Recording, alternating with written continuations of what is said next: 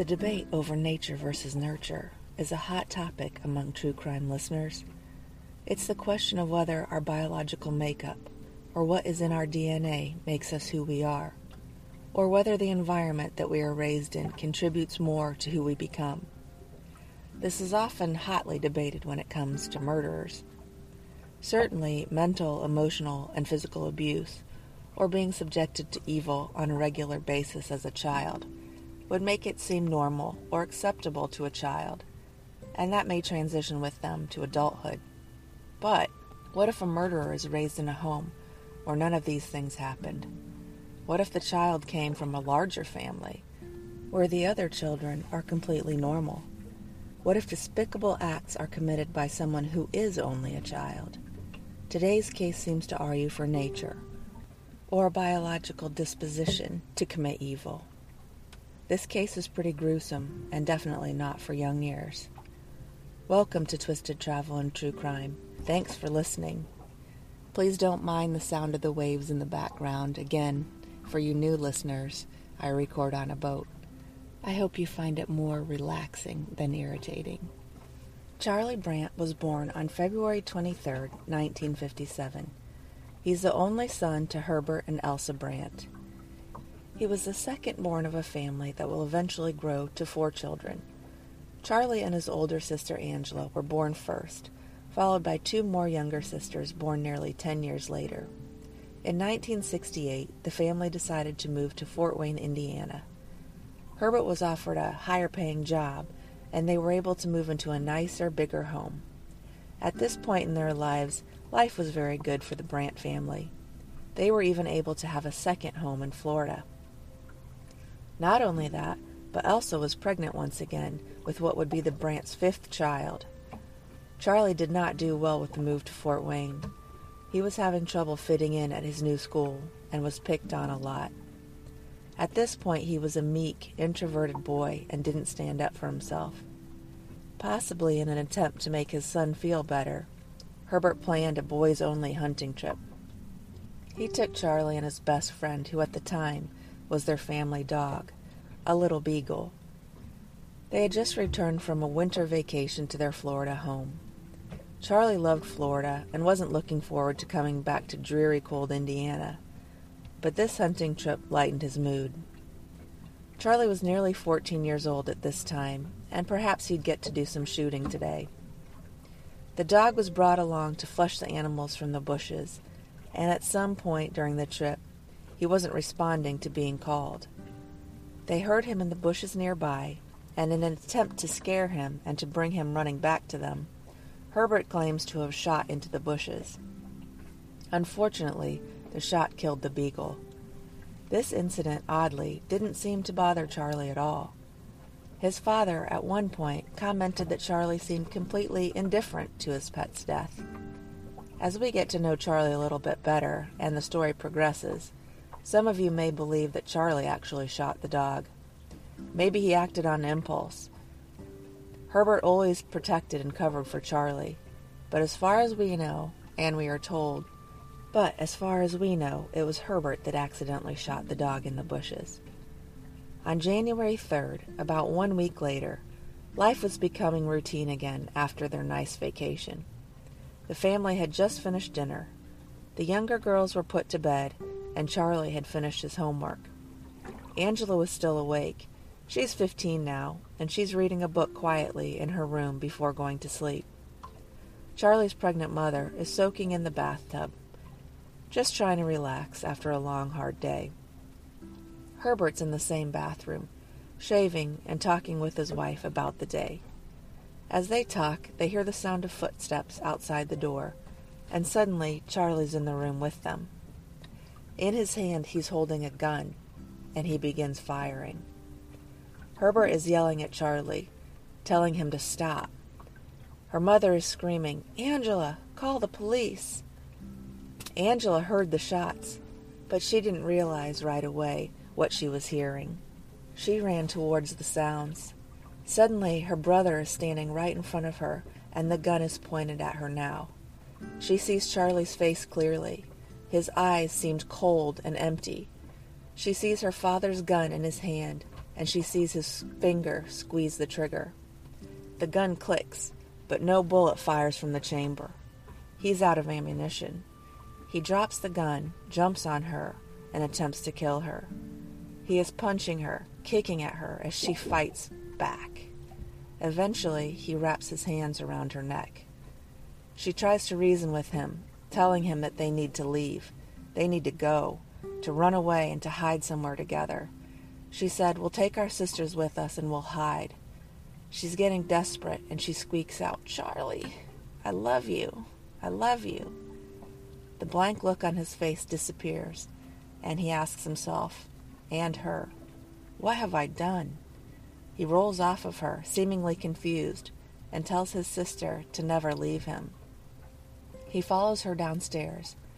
Angela and her sisters are blissfully unaware that their mother has died from her 4 gunshot wounds. Her bathtub is now bloody, and the baby died with her. Charlie's father, however, has survived the 3 shots he unwillingly absorbed. Angela walks with Charlie downstairs. She looks out the window, telling Charlie she's going to start the car. She asks him to go and get some blankets for them and for their sisters. He looks at her warily and asks her if she's going to leave. She assures him that no, she'll be right back. But as soon as she turns her back and is far enough away, she runs as fast as she can to her neighbors. She bangs on the doors and windows of her friend's house next door, but they don't answer. She moves on to the next house and pounds on their door as well. She reaches a 3rd house before someone finally answers the door. During this time, she's realized that Charlie is outdoors as well.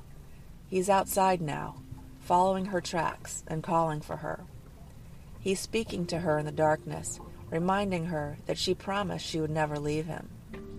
He reaches the first home and is knocking on their door calmly. Angela's friend opens the door and lets him in. At about the same time, Angela finally enters another neighbor's home, and almost at the same time, they tell 2 sets of neighbors that their parents are dead and that Charlie shot them. Emergency services arrive shortly thereafter. They find Elsa and the baby are dead, and that Herbert is still alive. The little girls are just fine. They were woken up and reunited with Angela. Friends took them for the evening. Charlie is taken into custody. Herbert is taken to the hospital, and Elsa and the unborn baby are taken to the morgue. Charlie is evaluated by therapists, questioned by police, and lovingly, forgivingly supported by his father. He's allowed to go to his mother's funeral, but he's in handcuffs and shackles. His remaining family are there. His father is temporarily in a wheelchair, and everyone at the funeral is miserable. But Herbert still attempts to give Charlie a smile. Because of Charlie's father's support, the courts are very lenient with him. He is sent to a psychiatric hospital where he's given therapy. But it's reported he was never remorseful. He was not diagnosed with any mental disorder. The doctor believed that he just snapped, and whatever caused the problem was no longer part of who Charlie was. They believed it was a one-time incident. He was found innocent of planning for this murder. Charlie was dismissed from the hospital after only 6 months of treatment. He was allowed to go home, and it was stated that he was no longer a threat to his family. And once again, he wasn't mentally ill. Over the next few years, the family moves to Ormond Beach, Florida. Charlie is attending high school with his sister, who's just a couple years ahead of him. His younger sisters have been told that their mother died in a car accident with their baby sister. Angela has made a new friend. His name's Jim. At the time, she didn't know that he would become her husband. And Jim, perhaps trying to impress Angela, made an attempt at becoming awkward Charlie's friend. A genuine friendship blossoms, and Jim helps Charlie through some ups and downs in dating girls and life in general. When Charlie is 16, his father remarries and decides to move back to Indiana with his new wife and 2 youngest daughters. Charlie and Angela decide to stay in Florida and finish school. They were not left alone, though. Charlie's grandparents flew in from Germany and lived with the kids until they became more independent. Eventually, Angela does marry Jim, and she shares with him what Charlie had done when he was younger. Jim, of course, was hesitant to believe this truth. However, a short time later, in the heat of summer, he was able to see for himself the bullet scars on Herbert's back. Jim felt it was necessary to talk to Charlie himself about what happened, and Charlie seemed comfortable with having someone to talk to about what he had done. This brought the two of them even closer together. Unfortunately, Jim and Angela ended up getting a divorce a few years later, stating that they were too young to have gotten married. Charlie remained close to Jim. Jim was brokenhearted about the divorce and told Charlie so. Charlie, being a good friend, suggested they go fishing and have a few beers to talk about it. Charlie seemed to enjoy being a shoulder to cry on for Jim, even though Jim's complaints were about Charlie's own sister. As the day drew on and more drinks were poured, Charlie was quoted as saying, "If you really want to get back at her, the best revenge is when you cut someone's heart out and eat it." Jim knew that Charlie was odd, but this statement stuck with him. Jim rationalized that it was probably just the drink talking, but it still felt weird to him. They go back to fishing and drinking. Jim and Charlie end up going to college together, and Charlie even lives with Jim and his mother for a short time. They become closer and closer. Jim's mother welcomed Charlie into her home, even though she was told by Jim about his past. Charlie eventually graduated college with a degree in electronics. Charlie and Jim continued to fish together when they could, but Charlie often ended up alone in the fishing boat. He spent a lot of time there, alone, preferring a reclusive lifestyle. He liked to study medical books, especially ones with cadavers and diagrams of women's bodies dissected. He had an evil growing inside him and turned to the internet to find what made him tick. The internet wasn't enough, though. On September 20th, 1978, a 13-year-old girl named Carol Ann Sullivan vanished. She was on her way to a bus stop when she went missing. She was enjoying her independence, as this was the first time she was allowed to walk there alone. It is likely that she ran across Charlie at this time. Perhaps he dragged her into the lake. Her mother has a lifetime of pain, missing her daughter and possibly blaming herself for her daughter's disappearance, even though she's clearly innocent here. Meanwhile, Charlie returns home to Jim and his mother. Perhaps the television news came on, and across the screen it was reported that the head of a 13-year-old girl who had been missing for about a month was found in the nearby lake.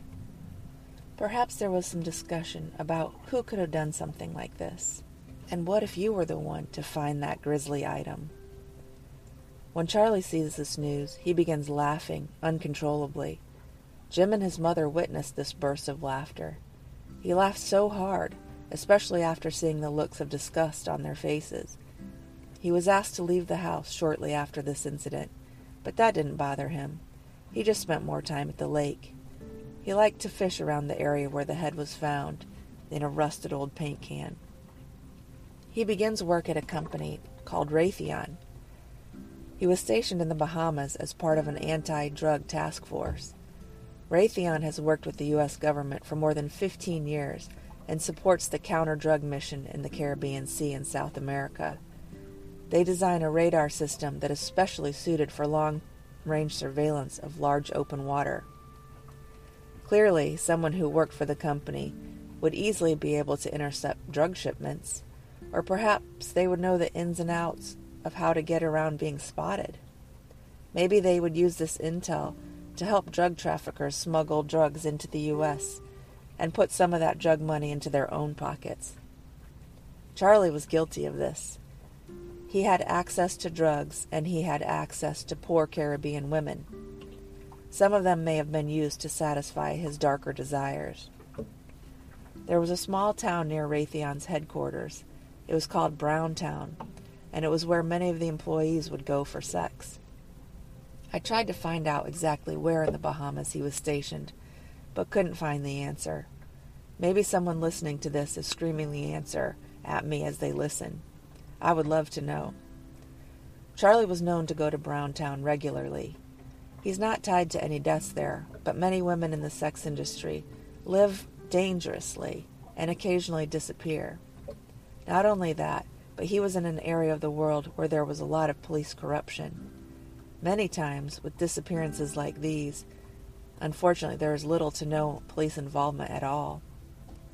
Later in life, Jim would come forward saying he believed that Charlie began killing women at that time, and that he was a serial killer in the making.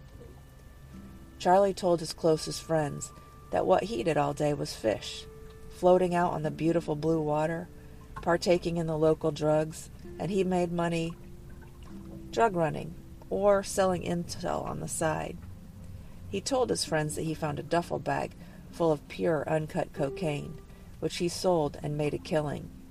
500 grand to be exact. On a personal note, we met a local who claims to have found a bag of drugs too. We didn't ask him what he did with it. It seemed rude, or maybe a little bit dangerous to ask. Charlie used his money to buy a nice house in Florida. He also bought a much nicer fishing boat, one with big motors, one that could easily run drugs. Somehow, he made enough money to reclaim retirement at 28 years old.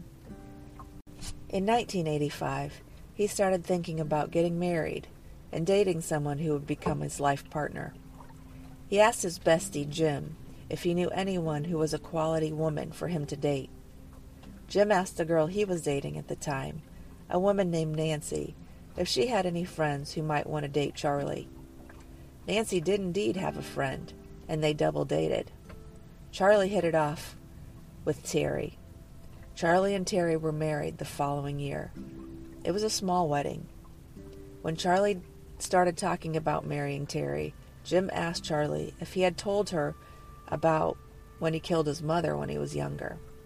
He said no, and that he had no intention of telling her either. Jim stepped forward and said, "You have to tell her," and if he didn't tell, then Jim would. So Charlie went to his sister Angela and asked her advice. Angela agreed with Jim and suggested that Charlie tell Terry as soon as possible. Both of them believed that Charlie had told Terry the truth. Shortly after they were married, they moved to a new home on Big Palm Key in the Florida Keys. She was his buffer between his oddness and the people they met. She was very outgoing and friendly. She had a job there on the island, and he spent his days fishing and enjoying his life. They seemed to be truly in love and very happy together.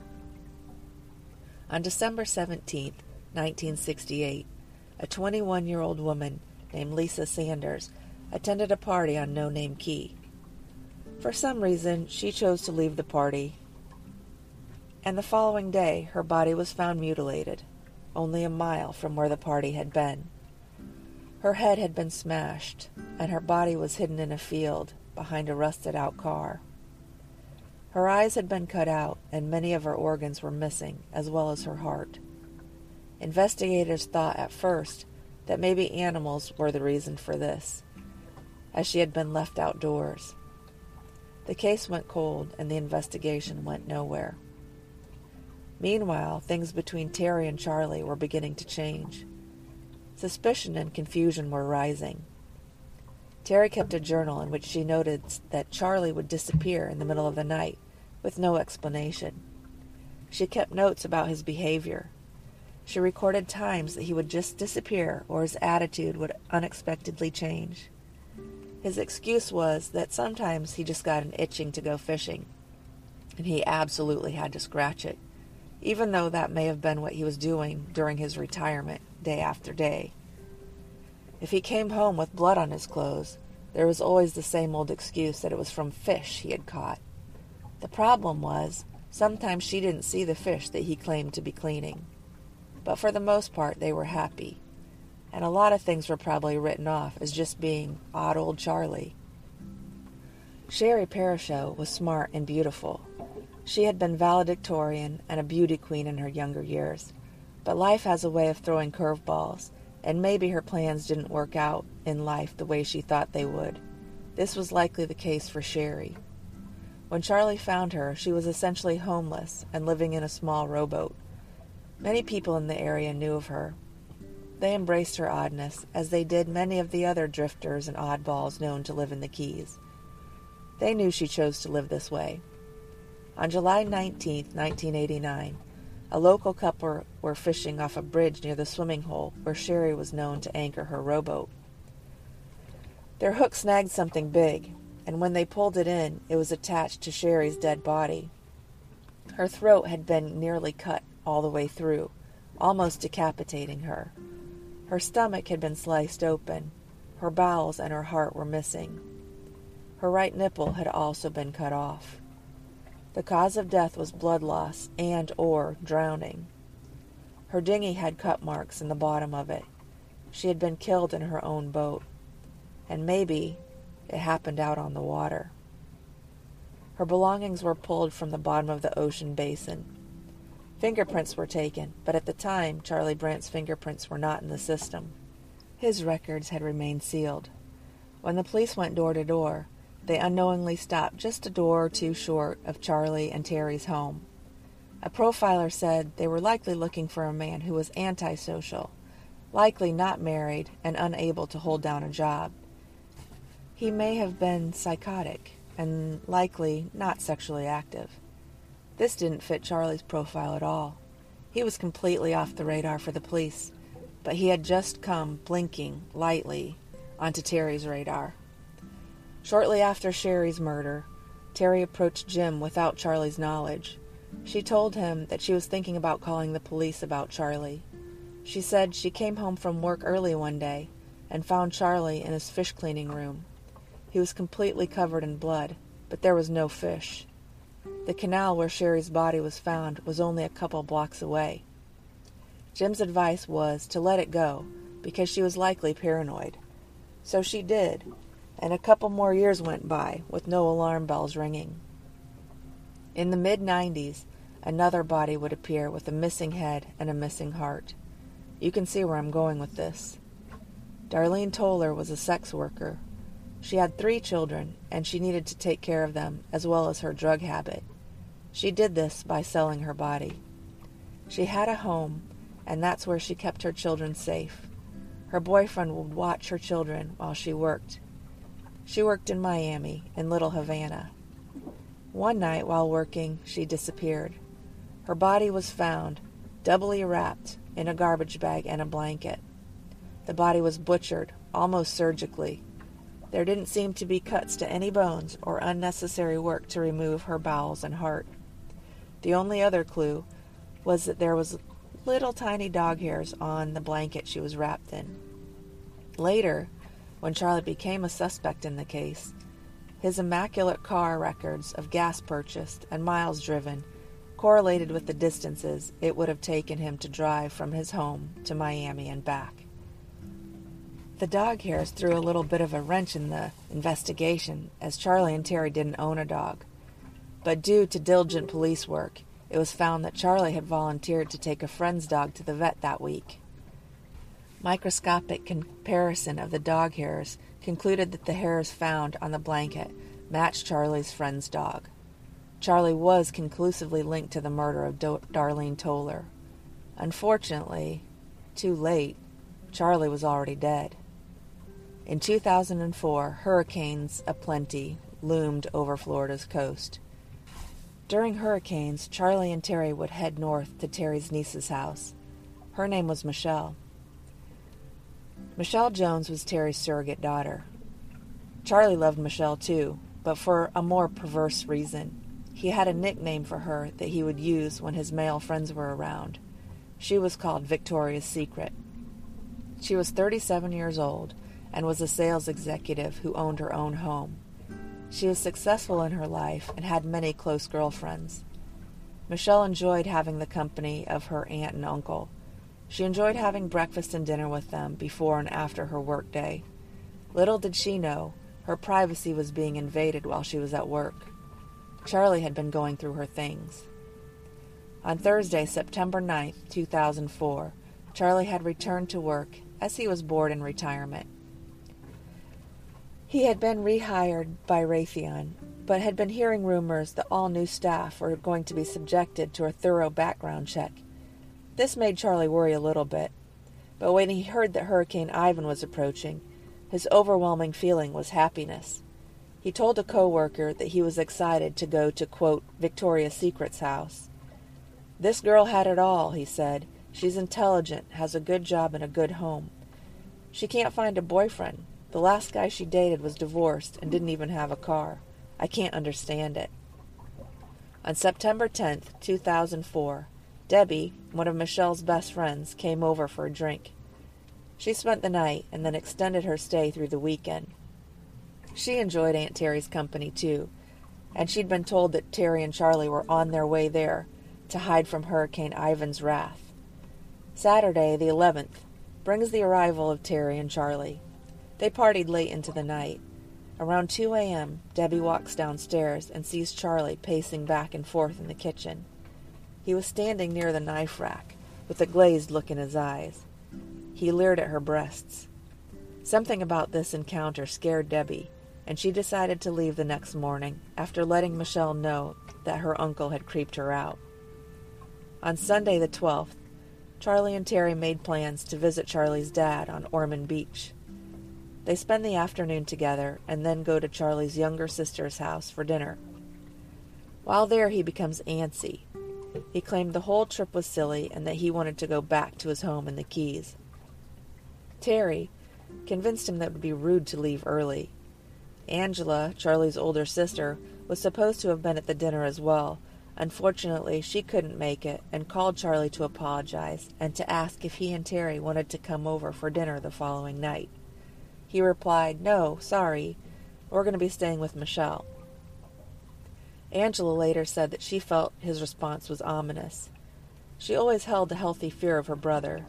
She felt anxious at night and wasn't able to sleep until every door and window had been locked. She also never left her children alone with Charlie. She was scared her brother would still come for her. When it was time for Charlie and Terry to leave his younger sister's home, both Jessica and Charles' father, Herbert, were surprised to get a hug from Charlie. He held them tight and for a long time, longer than was normal for Charlie. The next day, Monday, the hurricane had passed. Terry is insisting now that they need to head home, which was a role reversal for the couple. Michelle's probably ready for them to go, but for some reason Charlie is insisting that they stay for just one more day, maybe two. On Tuesday, Michelle's friend Lisa was going to come for dinner, but Michelle told her, "Don't come." She goes on to explain that Terry and Charlie were drinking and arguing, and that it wasn't any fun there.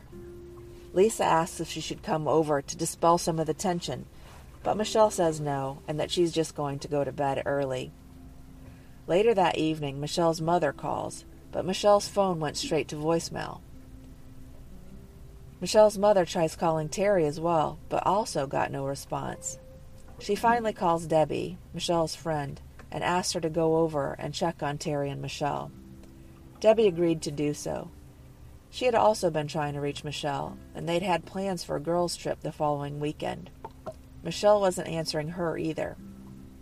She had a spare key to Michelle's house and drove on over.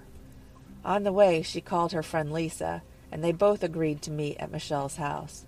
They were both concerned enough to leave their lives and their homes in the middle of the night to come check on Michelle. They arrive and see all the cars accounted for in the driveway. The lights are off, though. She knocks on the doors and feels panicked. She rounds the house to knock on the door in the back. It's 2 a.m. They should definitely be there. They should be waking up from sleep to answer the door. Panic sets in. Debbie tries the keys, but the doors won't open. They look through the garage window and see Charlie hanging there. He has a noose around his neck, and his tongue protruded grotesquely from his mouth. He's clearly dead. Once investigators arrived, they entered the house easily with Debbie's key. This was a blessing, and perhaps a guardian angel was protecting her from the scene inside. Inside, on the living room sofa, was the body of Terry Brandt. She had been stabbed 10 times. She wore pajama pants and a bloody T-shirt. The pajama bottoms had been pulled down to her ankles. Not something any loving husband would ever want anyone to see. Not something any loving husband would ever do to his wife. Inside Michelle's bedroom was the body of Michelle.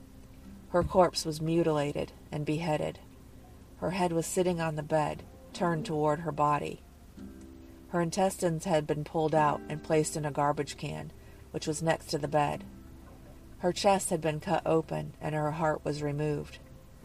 Both her breasts had been cut off as well. Her leg was severed and lay on the side of the bed. The parts that had been removed had been cleaned and lay neatly next to the head. There wasn't much blood on the bed, which meant that the worst brutality to her body happened after she had died. The killing wound was a single stab wound directly to her heart. She had been stabbed in the bathroom, unexpectedly. It sounds eerily familiar to young Charlie's M.O. The investigators believed that Terry was killed first, perhaps while sleeping, as she didn't have many defensive wounds. Then the killer moved to Michelle's room, where she was preparing to go to bed. He killed her. Ironically, her Victoria's Secret underwear were laying on the bed next to her body. Additional pairs were strewn about the room, many with one side cut out, as if he had tried to put them on, and this was the only way he could make them fit. Or perhaps he put them on her corpse for her own perverted enjoyment. Her autopsy showed that she had been sodomized after she was killed. Towels had been used to clean her heart. Dirty towels and dirty bloody clothes were found on the floor. What happened in this house? Did an intruder kill them all? Was Charlie forced to hang himself? No one seemed to know.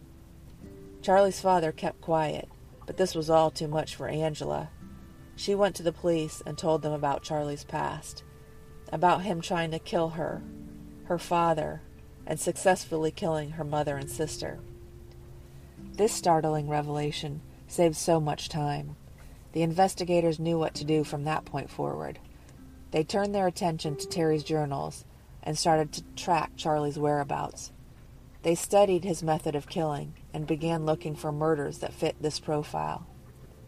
Michelle's friend Debbie recalled a time that she was at a party with Charlie, Terry, and Michelle. She decided to leave the party momentarily to go for a quick swim. When she'd finished, she'd stepped out of the lake. She said she saw Charlie hiding in the reeds. She asked him what he was doing, and he didn't respond.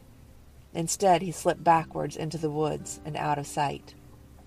So stalking was a part of his routine. His computers were full of autopsy photos, websites that showed violence towards women, and snuff films. He also had an extensive collection of Victoria's Secret catalogs. It was only after this final brutal murder of his wife and niece that the other murders I mentioned earlier were linked to Charlie.